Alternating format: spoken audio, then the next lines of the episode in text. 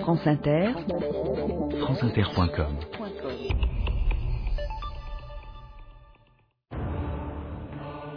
À Paris, il y avait 274 cafés-concerts et chaque année 12 000 nouvelles chansons. On admirait les pétomanes, les ventriloques, les comiques troupiers et les divas en doux. C'était ça, la belle époque. Raymond Queneau.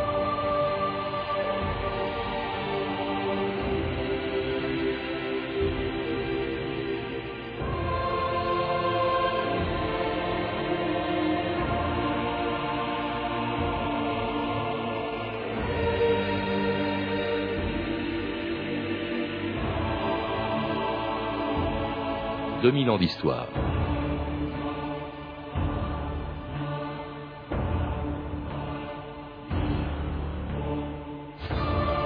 Un peu avant 1830, un cafetier des Champs-Élysées, M. Morel, eut l'idée d'installer dans son établissement un chanteur et un petit orchestre pour attirer les clients. La formule eut un tel succès que deux autres cafés l'adoptèrent et c'est ainsi que les ambassadeurs, l'horloge et le café du midi sont devenus les trois premiers cafés-concerts de Paris. On les appelait alors des cafés chantants, et M. Morel n'imaginait pas que son invention allait bouleverser la vie des Français. Pendant cent ans, à l'Eldorado, au Bataclan, au Moulin Rouge ou à la Gaîté Montparnasse, des ouvriers et des princes, des demi-mondaines et des artistes venaient y voir et entendre les premières grandes vedettes de la chanson française. Elles s'appelaient Teresa, Yvette Gilbert, Paulus, Aristide Bruand ou Mayol, et si aujourd'hui les cafés-concerts ont disparu, si on a oublié leur nom, on se souvient encore de leurs chansons. Le samedi soir, après le turbin, l'ouvrier parisien se dit à sa femme comme dessert, se fait le café-concert. On va filer bras dessus, aux galeries à sous. Mais vite une robe, faut s'épêcher pour être bien placé. Car il faut, mon coco, entendre tous les cabots. Viens pour, pour, viens pour, pour, viens j'entends les chansons, ça me rend tout polisson. Viens pour pour, viens pour pour, viens. Souviens-toi que c'est comme ça que je suis devenu papa. Alain Veil, bonjour. Vous savez très bien, vous qui êtes un spécialiste des cafés-concerts, qui chantait Bien sûr. C'était Mayol en 1905, il y a quand même 103 ans. Hein, Mayol qui est un, une des plus grandes vedettes de ces cafés-concerts auxquels vous avez consacré avec François Karadec un très beau livre, publié chez Fayard, Le Café-Concert, 1848-1914. Mais vous rappelez aussi, quand même, Alain Veil, qu'on n'a pas attendu la révolution de 48 pour inventer ce qui est devenu le café-concert. Non, bien sûr, ça, ça ne s'est pas, d'ailleurs, vous l'avez très bien expliqué tout à l'heure, fait du jour au lendemain. Mais disons, quitte à choisir des dates, on commence à 1848, bon, bah, c'est une révolution. Et 14, c'est la guerre de 14, comme son nom l'indique, qui va marquer effectivement le déclin de cette forme de spectacle qui va être petit à petit mangé par le cinéma et par ce qui devient le musical. Mais qui a commencé donc avant 1848. On le voit d'ailleurs, on en voit des reproductions dans, dans votre livre. Euh, les cafés-concerts, c'était, ça se passait à l'extérieur. C'était donc des cafés ou des, des, établissements des Champs-Élysées. Puis il y avait une espèce de kiosque dans lequel se, on voyait un orchestre et des chanteurs. Oui, mais il y a aussi eu des goguettes dans des caves. Euh, ceci en intérieur, parce que le climat n'a pas tellement changé. Euh, l'important, c'est que un certain nombre d'éléments ont permis au café-concert de se développer, éléments dus à un assouplissement, un combat continuel avec la censure, mais également avec euh, la destruction des privilèges qui remontaient à l'ancien oui, régime. Il faut, le rappeler. Au début, il y a eu, vous le rappelez, trois grands cafés-concerts. Nous sommes euh, au Second Empire. Il y a eu l'Eldorado, l'Alcazar, le Bataclan. Alors là, cette fois-ci, c'était à l'intérieur.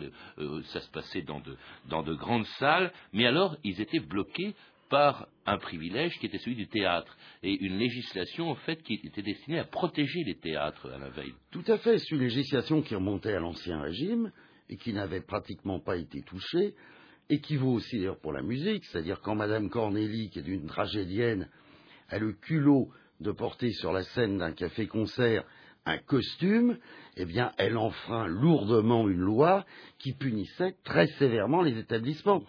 Alors évidemment, un café-concert sans costume, ça fait qu'au début, vous avez la corbeille qui sont des dames que M. Raymond Queneau, à juste titre, considère comme assez grosses généralement, car quand on voit les reproductions, on ne peut pas dire que c'était toutes des prix de beauté. Et puis, il y en a une qui se lève de temps en temps, qui vient chanter, et puis qui se rassied. Alors, effectivement, un spectacle sans costume, c'est monotone, et puis ça interdit le comique troupier qui doit être en habit militaire. Mais j'ajoute qu'il y a une autre évolution, et là elle est due à Offenbach et ne touche pas directement notre sujet, c'est qu'au départ le nombre de musiciens était très limité, et ça c'est Offenbach qui fera voler en éclats cet autre privilège hérité de l'Ancien Régime et qui permettra d'avoir des vrais orchestres. Oui, on ne pouvait pas danser, euh, on ne pouvait pas porter de perruque, vous l'avez dit, on ne pouvait pas se costumer, interdit aussi de dire un texte non chanté. Alors justement, cette fameuse Madame Cornélie qui venait de la comédie française se met un jour à euh, lire du Racine à l'Eldorado et là, le privilège du théâtre saute. En 1867, c'est ce que vous appelez la libération des cafés-concerts. Dès lors, Paris devint l'enclume des renommées.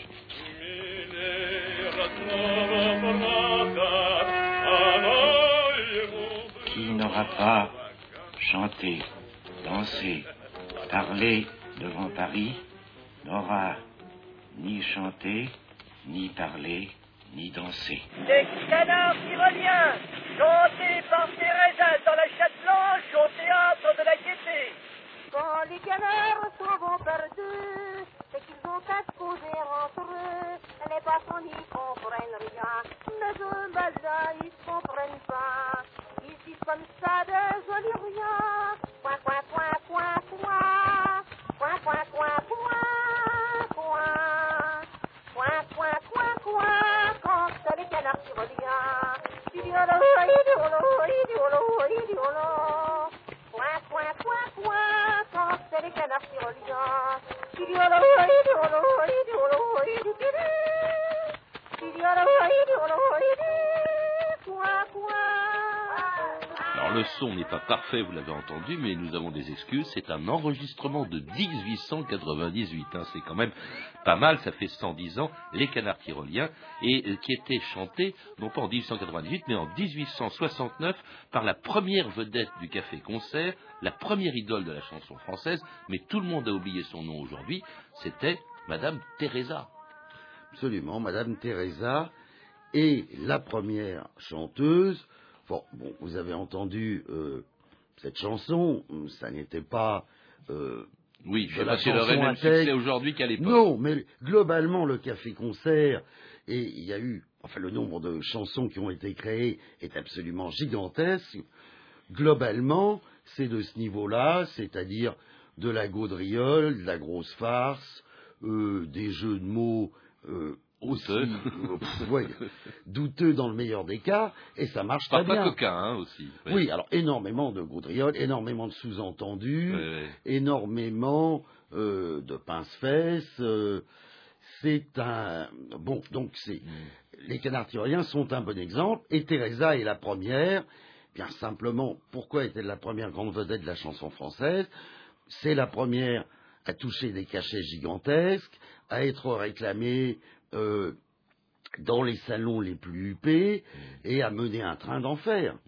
Ah, c'était pas pour sa beauté, hein, c'était Edmond Ah Goncourt qui elle- disait elle avait une lippe d'homme et une tête de veau. Effectivement, on en voit d'ailleurs, on voit quelques-uns de ses portraits dans votre livre à la veille. Bon, c'était pas, c'était pas une splendeur. Non, elle était assez laide. En plus, on, on la soupçonnait euh, d'être plus ou, de fait d'être plus ou moins péripaticienne Oui. à ses heures et également euh, homosexuelle.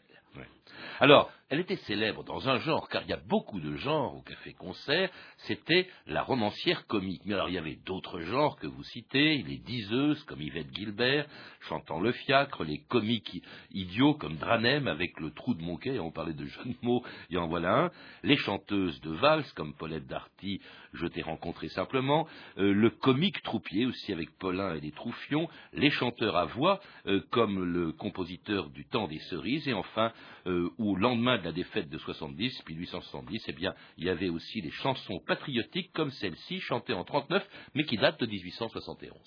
Vous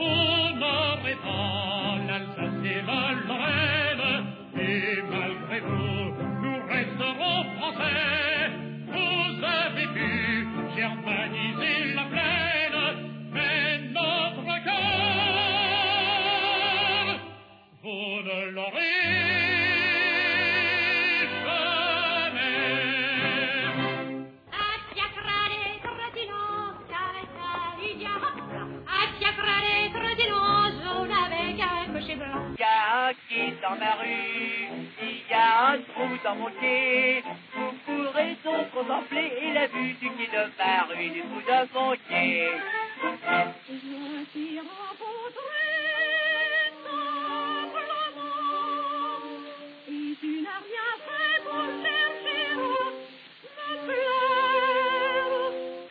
Chansonnette militaire comique chantée par Paulin. Nous sommes des pauvres troupions, et dans la poche nous parlerons. Il ne te le fait pas dire de toi. Et se précipite-t-il bourgeois Que les et dans un doigt plein sur le piston. Billy Colagnon ici de son pognon, ça suffit. Oh, nous chanterons le temps des cerises, et Guy Rossignol et Merle Moqueur seront tous en fête. Étonnant ce pot pourri de tous les grands succès du café-concert. Et ce qu'il y a d'extraordinaire, c'est que ces chansons sont restées, on en fredonne beaucoup ce temps des cerises, Dieu sait s'il est encore connu, célèbre, et il vient des cafés-concerts, on l'ignore, tous ces grands succès le sont restés alors qu'on a oublié le nom de ceux qui les chantaient, et dans des genres très différents, hein, euh, Alain Veil. Ben, C'est-à-dire que sur des dizaines de milliers de chansons, il y a quand même là euh, le premier noyau de la chanson populaire qui s'est quand même transmise encore jusqu'à nos jours, même si les gens, bon, le, le refrain leur est familier, mais Oui. ils ne pourraient pas chanter beaucoup plus de deux ou trois vers. Alors souvent aussi des euh, refrains ou des chansons euh, très politiques. Je, pense, vous le citez, on vient de l'entendre, elle est devenue politique le temps des cerises. Mais c'est devenu les chants de la commune. Oui, mais le café-concert est également euh, un endroit où on traite de toutes choses, des faits divers, de la politique, de l'actualité. Quand c'est l'exposition universelle, ça peut être la visite du tsar à Paris, euh, ça peut être euh, n'importe quel incident encore plus mineur, immédiatement, parce que les chansons se faisaient pratiquement toutes sur la même trame musicale, il y a des compositeurs qui grattent et deux, trois, quatre jours après, la chanson est interprétée dans un, puis si elle marche bien, dans plusieurs cafés-concerts. Alors très lié, vous le dites, à la politique, il y en a une autre qu'on n'a pas encore entendue, qui était célèbre à l'époque, c'était celle où le, à l'époque du général Boulanger, qui en 1889 avait voulu ou tenté de renverser la République. Il était ministre de la guerre et profitait de sa popularité lorsqu'en 1886, ben, tous les Parisiens étaient venus l'acclamer à la revue du 14 juillet qui se passait à l'époque non pas sur les Champs-Élysées mais à Longchamp où Boulanger était accueilli triomphalement.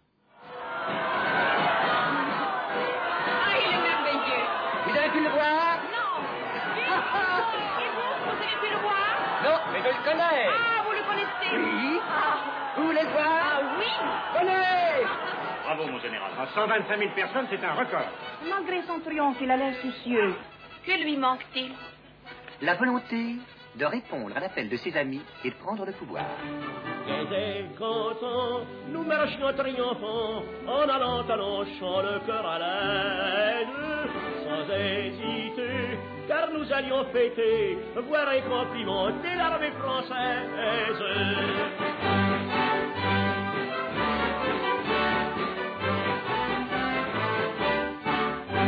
Bientôt Longchamp, l'on foule la pelouse. Nous commençons par nous installer. Puis je débouche les 12 litres à 12 et l'on se met à saucissonner. Tout à coup, l'on crie Vive la France Crédier, c'est la rue qui commence. Je grimpe sur un marronnier en fleurs et ma femme sur le dos d'un facteur. Ma sœur Kemley, pompier, acclame ses fiers troupiers. Ma tendre épouse, pas des mains. Quand défilent les Saint-Syriens, ma belle-mère pousse des cris. Lui, quand les spahis, moi je ne cessais de crier Vive le général Boulanger Et c'était Paulus, en revenant de la revue, la revue c'était le 14 juillet 1886, le général Boulanger.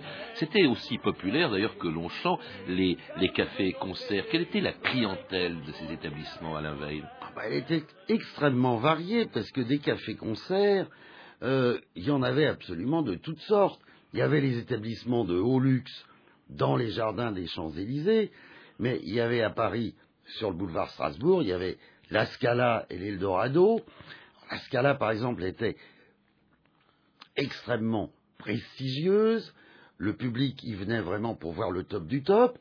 Et par exemple, Mistinguette, euh, elle a démarré en face à l'Eldorado, qui était un autre très grand café-concert, mais elle aurait rêvé de commencer à la Scala, seulement elle était considérée par la direction comme un petit peu trop vulgaire.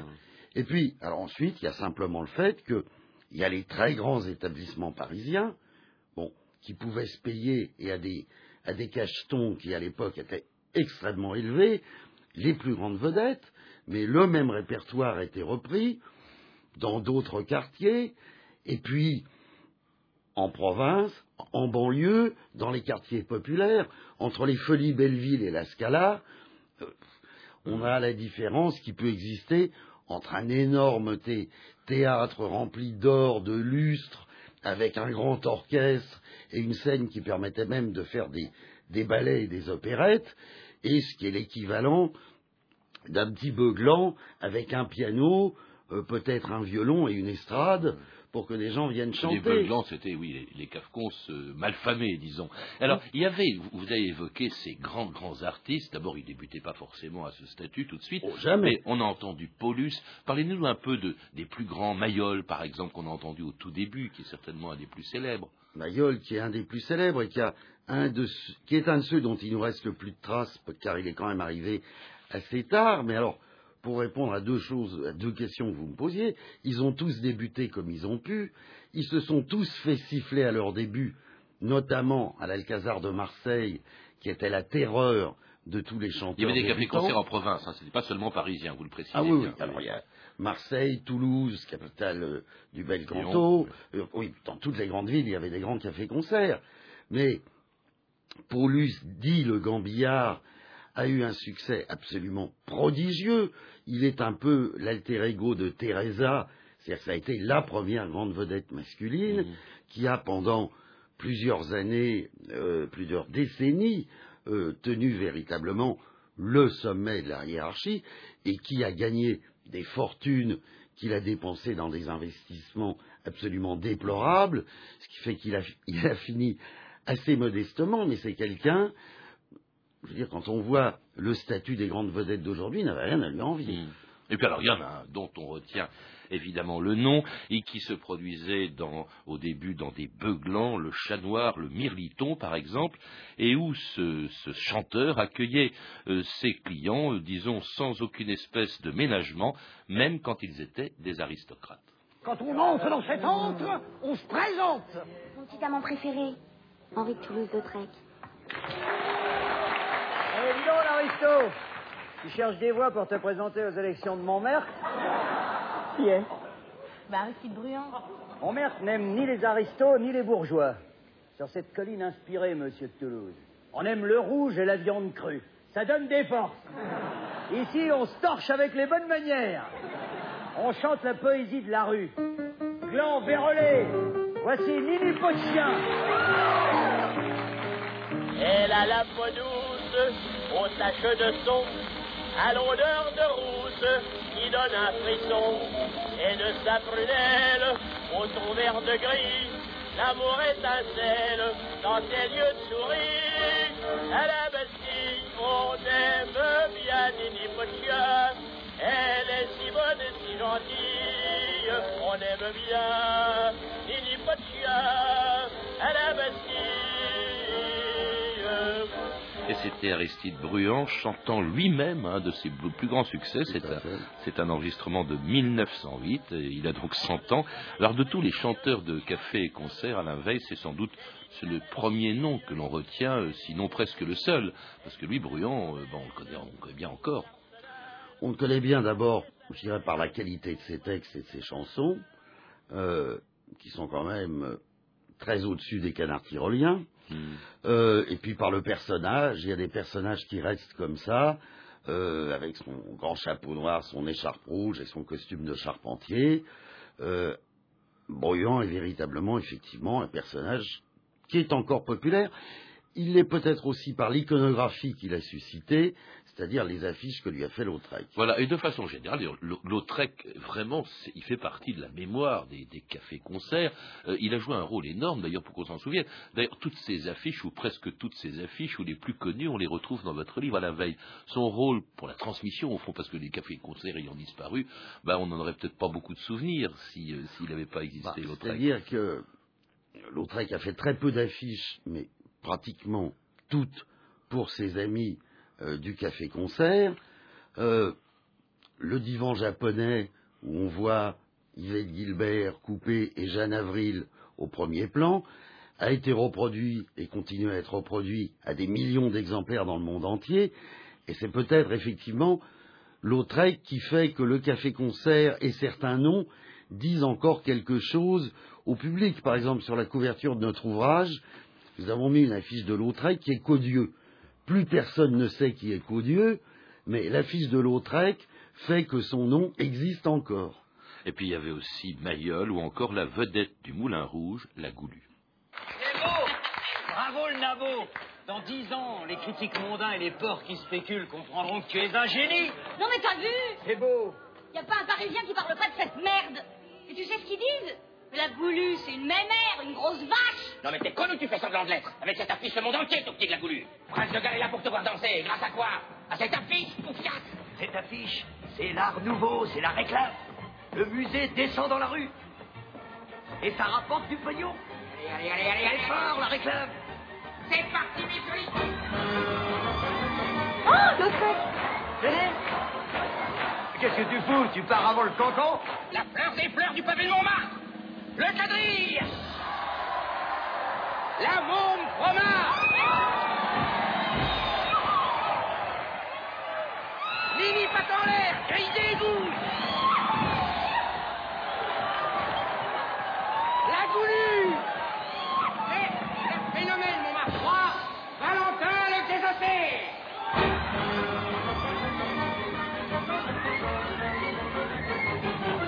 Alors on vient de l'entendre, on ne faisait pas que chanter dans les cafés-concerts, on dansait, on, on dansait le cancan, on voyait Nini l'air, grille d'égout, ils avaient, ils avaient des noms absolument extraordinaires. Oui. Euh, Alors, c'est pas tout à fait ça. c'est-à-dire- alors justement, là c'est les music halls, c'est ce que vous voulez dire. Non, c'est-à-dire que là, on est dans le bal du Moulin Rouge. Or, le Moulin Rouge avait plusieurs salles. Mais vous le citez longuement dans votre livre Alain Veil, le Moulin Rouge, comme Bien sûr, café-concert. mais c'est une salle, on pourrait dire polyvalente, le, ca- le, euh, le Moulin Rouge. D'abord, c'est un endroit énorme. Il y a en même temps un éléphant dans le jardin où s'est produit le pétomane. Il y a le bal du Moulin Rouge où se tient le quadrille. Et il y a une salle dans laquelle on donne le spectacle. La Et- revue, c'est plus le café-concert. c'est Ça bon. devient la revue à ce moment-là. Euh, dans le cas du Moulin Rouge, oui, très précisément. Et dans le cas de tous les grands établissements, il y a un glissement qui fait que petit à petit, on arrive à un enchaînement de numéros, qui étaient donc tous les divers types, les gommeux, les gommeuses, euh, le comique troupier. la C'était quoi les gommeux et les gommeuses? Eux, c'était des gens qui s'habillaient de manière totalement excentrique euh, et qui, en règle générale, étaient plus intéressants à regarder qu'à entendre. C'est-à-dire, c'est là qu'un grand nombre de cocottes ont commencé et à dire et à réciter ou chanter quand elles y arrivaient des inepties, euh, généralement à double entendement, euh, histoire, il y avait beaucoup plus à regarder qu'à entendre. Oui. Alors ça, c'était donc plutôt, c'était les revues. Et quelle différence aussi entre le café-concert et le cabaret? Le Chat Noir, par exemple, était au début un café-concert, on appelle ça un cabaret. Non, non, ça a toujours été un cabaret. Un cabaret, Un oui. cabaret, alors ça, c'est. Parce que D'abord- c'est un chanteur, des gens qui boivent un verre, donc voilà, par conséquent, c'est plus- un café-concert en principe. Non, c'est petit. Il y a justement un piano et une estrade pratiquement au maximum. Euh, il y a des chansonniers, c'est-à-dire qui sont des gens qui viennent interpréter eux-mêmes leur œuvre. Et on y présente des tas d'autres choses, comme des théâtres d'ombre, les fameuses euh, projections du chat noir euh, qui avaient été faites par Henri Rivière. C'est donc radicalement différent. C'est de toute façon, c'est un théâtre de poche, le cabaret, et ce sont généralement les auteurs qui viennent interpréter leurs œuvres. Alors que le café-concert, eh bien, c'est une scène qui peut être plus ou moins grande, mais où viennent, eh bien, des chanteurs, des chanteuses, des danseurs, des comédiens, Et la taille des établissements grandissant, on va vers des spectacles de plus en plus sophistiqués. C'est ce qui amènera la revue euh, qui prendra petit à petit une place de plus importante, de plus en plus importante dans le spectacle. Alors qui, qui ont continué ces revues alors que le Café Concert proprement dit, il est mort. C'est le sous-titre, enfin c'est le Café Concert 1848-1914, c'est le titre de votre livre, Alain Veil, avec François Caradec. Au fond, une victime de la guerre de 14, pourquoi est-il mort? Là, il y a aussi énormément de raisons. Euh, la première, c'est justement la revue de musical qui s'impose. Musical, on reprendra le terme anglais, une revue qui implique des girls. Euh, il y a des décors de plus en plus importants qui interdisent pratiquement de faire autre chose qu'un grand spectacle. Euh, L'arrivée du jazz qui fait que la musique va changer. Et puis pour ce qui est des petites salles, dont beaucoup se maintiendront, n'oublions pas l'arrivée du cinéma. C'est-à-dire un grand nombre des, des, plus anciens cinémas de Paris sont eux-mêmes l'emplacement d'un ancien café-concert. Le cinéma qui est devenu tellement populaire que justement beaucoup de, propriétaires de cafés-concerts ont converti leur, salle en, salle de, de, cinéma. Quelle place accorder au café-concert? Encore une fois, tout à l'heure, on a entendu des tas de chansons qui, en définitive, sont connues, ont parfois été reprises par des chanteurs contemporains. Est-ce qu'on peut dire que c'est la naissance, au fond, de la chanson française, à la veille c'est en tout cas la naissance du la chanson populaire, disons, de la chanson populaire, du spectacle populaire. Et puis on ne l'a quand même pas mentionné. Tout le monde s'y précipite parce que on peut y boire et y fumer. Mmh. Euh, Aujourd'hui, non seulement on ne peut plus boire, mais on ne peut même plus fumer nulle part. Il y a quand même une très nette différence avec ces, ces lieux de plaisir quel qu'en soit le niveau, quelle qu'en soit la qualité, les gens vont pour passer une bonne soirée, pour rigoler, pour boire un coup, et c'est effectivement un engouement qui touche toutes les classes de la société et qui touche de Paris et des grandes villes jusqu'aux plus petites d'entre elles. Avant de commencer cette émission, vous m'avez même dit c'est le début du showbiz, c'est la naissance du showbiz. C'est le début du showbiz, parce que vous avez euh, les éditeurs qui immédiatement mettent les chansons sur petit format, mais c'est le début du disque et le disque, ça commence à tirer à énormément d'exemplaires. C'est le début du vedettariat, avec, comme je l'ai dit, euh, des chanteurs et des chanteuses qui arrivent à toucher des cachets considérables. C'est donc une diffusion de la chanson qui est, qui finalement n'a pas énormément évolué. La radio est arrivée après, la télévision, mais c'est vraiment le début. Merci Alain Veil. Pour en savoir plus, je recommande la lecture de votre livre, écrit avec François Caradec, et vraiment formidablement illustré. On y voit tout ce dont on vient de parler. Le Café Concert, un livre publié aux éditions Fayard. Vous avez pu entendre des extraits des films suivants. Si Paris nous était compté, de Sacha Guitry chez René Château Vidéo, et puis également Lautrec de, euh, euh, de, René, de Roger Planchon, disponible en DVD chez Studio Canal, et Elena et les hommes de Jean Renoir, disponible en VHS aux éditions Montparnasse. Vous pouvez retrouver ces références par téléphone au 32 30, 34 centimes la minute, ou sur le site franceinter.com. C'était 2000 ans d'histoire. À la technique, Ludovic Asselot et Arnaud Caillé, documentation et archives de la discothèque de Radio France, Emmanuel Fournier, Claire Destacan, Stéphanie Leroy et Franck Olivard, une réalisation de Anne Kobilac. Demain, dans 2000 ans d'histoire, la mère de Louis XIV, Anne d'Autriche.